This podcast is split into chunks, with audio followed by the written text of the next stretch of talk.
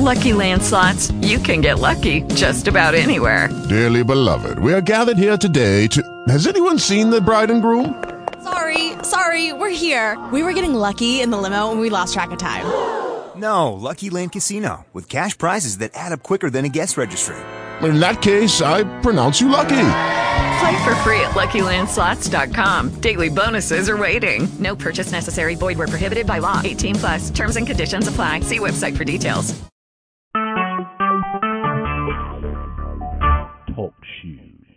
Recorded live. Hello, this is Cynthia from RealLifeRevised.com, and this is Daily Devotion. Welcome, where we're reading the Word and we're sharing it and talking about it and praying over it together. And our purpose is to spend some time in the Word and just commenting about it together. So let's get down and get into it so we can get this down into our spirit. So let's get started on daily devotion. Today, our topic is Genesis chapter 3. And so Genesis chapter 3 is really a lot, mostly about the fall of man. And uh, it begins the serpent was more crafty than any of the wild animals the Lord God had made. And he said to the woman, Did God really say? And I'm not going to read through the whole chapter just like the other uh, times that I've shared. I do want to point out that when the enemy comes to us, he questions whether we know whether what God has whether we know what God has said. And so that's another reason why we really need to digest the word and really have that intimate relationship with God. Because when the enemy comes and he'll take the word and he'll skew it just a little so that we don't know for sure if we're not really grounded in the word, so we don't really know for sure whether or not that was God or not. And so I went ahead and set my timer, so I'm trying to make sure I stay within that 15 minute limit that I've given myself for those of you who have a short time to just join in. So as this, the um, chapter goes on, it, it continues, and where the enemy is asking or really challenging when Eve answers back, he said in verse 4, You will not certainly die. And so he's challenging the word of God. And so as the chapter goes on, Eve partakes of the fruit or the food, and he gives some to her husband who is there with her. And they realized they were naked. And, you know, I've always wondered about that. Why, you know, the, the tree of knowledge of good and evil, and they ate of it, and all of a sudden they realized they were naked. And I truly believe before then they were so covered in the glory of God, and they were so much like Him, and they had His presence in them so much that they were covered. And so we know, find out later in Scripture that when Moses came, you know, down from the mountain and he had the glory of, of God on his face, that um, people, you know, that people had they had to cover it when it was fading. But let's go on. And so they realized they were naked, and so they hid. And so when God comes into the garden, he says, Where are you? And you know, when God asks us questions, it's not because he knows he doesn't know the answer. But really, he wants us to take a look at where we are. And so they answer back and they say, I was afraid, I was naked, and I hid. And I talked last week a little bit about the law of first mention. And here is what we have started. We have a, a, a cycle called the shame, fear, and control cycle, and it starts right here.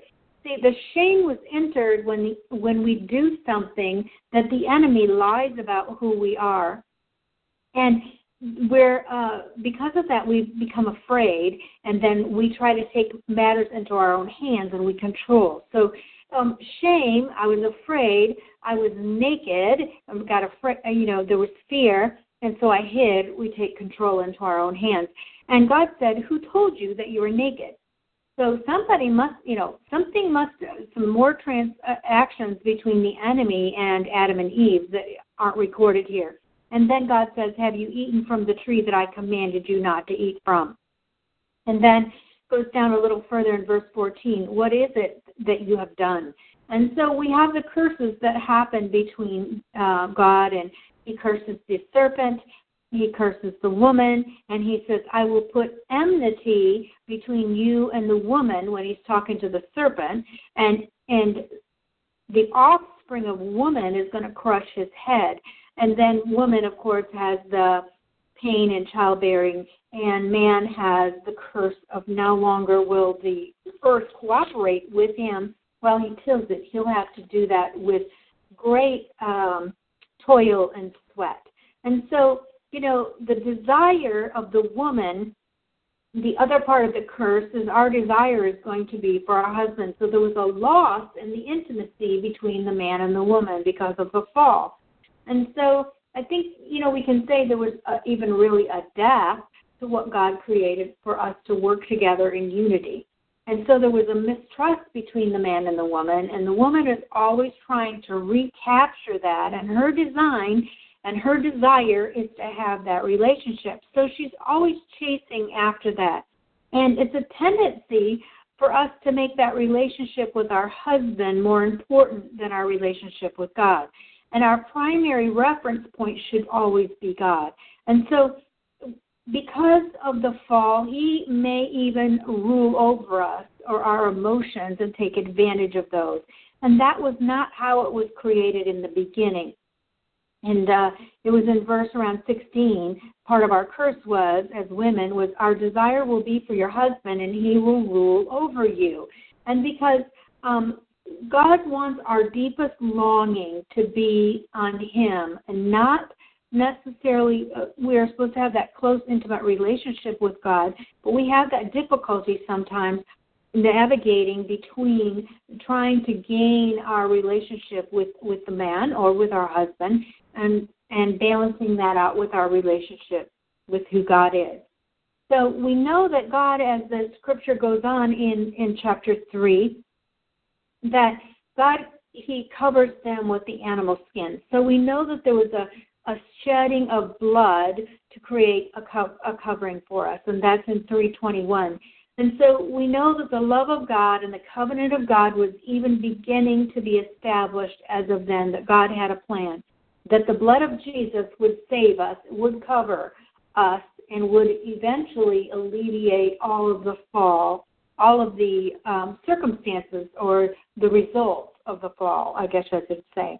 And so throughout the rest of the Old Testament, we see pictures of blood covering. It was just a, a holding pattern until the ultimate blood could be shed for the remission of our sins. So the impact of the fall through the disobedience and the terms of uh, our ruling here on earth, we lost the dominion that we had. And, and people will say that Satan stole it, but really he didn't. We gave it over because of our disobedience, and he became the ruler of this world. And so when we apply the blood of Jesus, as we find as we go on later into the New Testament, that we regain all that was lost. So we regain back our dominion and our rule and our power. But the enemy, uh, I like uh, just recently my pastor, he explained it this way it's like the laws of the speed limits in the land. We can have signs everywhere saying that the speed limit is 55 on a certain road we can have a law that says the speed limit is 55. But if there are no policemen enforcing the law, people will drive faster than 50, 55. And I think that's something really easy that we can grasp.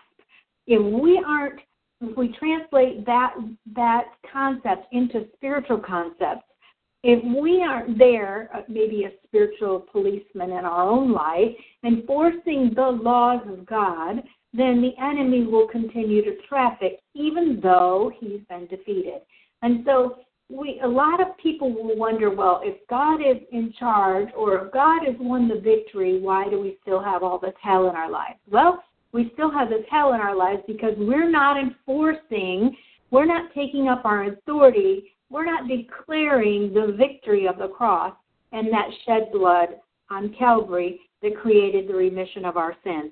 So I just want to pray for you, and we'll close today out and staying within our 15 minute limit. And I just want to bless you with that. That Lord, we thank you that you are our covering. That, Lord, not only do you cover our sin, but your blood was so pure that it washed it away. It's like it never happened. Lord, that we've been redeemed and purchased by your blood. That, Lord, that we can now declare and we can now operate in your victory. That we now have dominion and rule back. We are now back in the place under your blood and over under your provision to have everything that you created us to have when you created us in the beginning. That Lord, that we can rule, we can have dominion, and this is our place, and we declare that with you, Lord. We come into agreement with your word that this world, this earth, the air that we breathe, everything that we see, that we have dominion and rule over our space and our boundaries within it that you've given to us. And so, Father, we ask that you would get, cause us to be good stewards of what you've given to us, and that we would be ones that would be found rulers like you. And I love just recently I saw um, on a conference that I was attending that the speaker said it's almost as if God would say, "Oh, you did such a good job. That's exactly what I would do." And so, Lord, we ask that we would be that kind of steward over your property, that you would look and you would say, That is exactly what I would do. And so, Lord, in our relationships with others, in the places that we go, in the things that we steward over, Lord, I pray that would be ones that would rule as you do. In Jesus' name, amen. So I just want to, to thank you for joining me here today on Daily Devotion while we're eating and devouring and learning about the Word and sharing about what we've read. And as I go through the Bible, pretty much chapter by chapter, there'll be a few that I'll skip over. But we're going to just go through and we're going to read certain sections. And so our next one will be, of course, on chapter 4 in Genesis. I hope you meet me there. God bless you and have a great day.